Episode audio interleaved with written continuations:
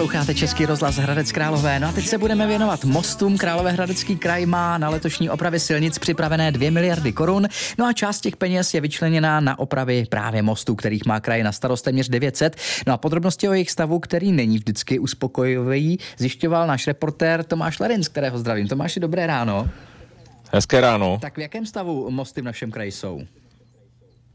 Tak eh, kraj ten stav mostu pravidelně kontroluje, dělí ho do sedmi stupňů, ta jednička to je úředně bezvadný stav, pak se klasifikace postupně zhoršuje, eh, dvojka je velmi dobrý, trojka dobrý, čtyřka uspokojivý. Do téhle škály se z 900 krajských mostů vejde 750, eh, tedy do těch, které jsou ve bezvadném stavu až do těch uspokojivých. Ty zbývající jsou na tom hůř, ve špatném nebo velmi špatném stavu je 121 mostů a v tom havarijním jsou čtyři. Uh-huh. A které se mají letos opravovat? Fungovat.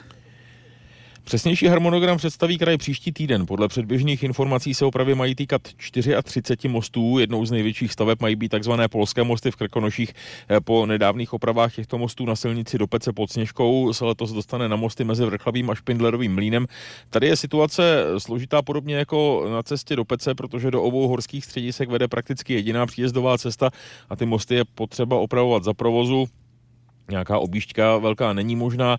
Eh, silničáři zase chystají stavbu mostního provizoria nebo kivadlový provoz podle toho, co bude v dané situaci vyhovovat víc. A pokud jde o další stavby, no tak eh, přípravě jsou třeba opravy dvou mostů v Nechanicích nebo most ve Smiřicích a najdou se i další. Říkali jsme Tomáši, že ten průměrný stav mostů se postupně lepší. Existují nějaká objektivní hlediska a statistiky, které by to všechno dokládaly?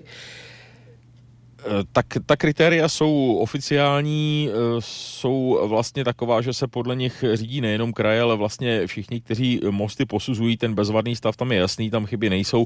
Mosty ve velmi dobrém stavu mají například skvrny na omítce nebo mírně prohnuté zábradlí, takže nic eh, zásadního u mostů ve stavu dobrém, už najdeme třeba poškozené zábradlí nebo vozovku, ale jenom mírně do té míry, že to neovlivňuje třeba nosnost mostu nebo zatěžitelnost, jak říkají odborníci. No a když se pak posuneme k těm horším kategoriím, tak tam už se evidují třeba praskliny, vypadlé kameny nebo prorezavění. Jednotlivé stupně mají hodnocení tedy 1 až 7, není to 1 až 5 jako ve škole, ale je to až do sedmičky. A pak eh, se to hodnocení situace obecné celkové v kraji dělá průměrem těch známek. Mosty v kraji mají průměrné hodnocení kolem 3,5.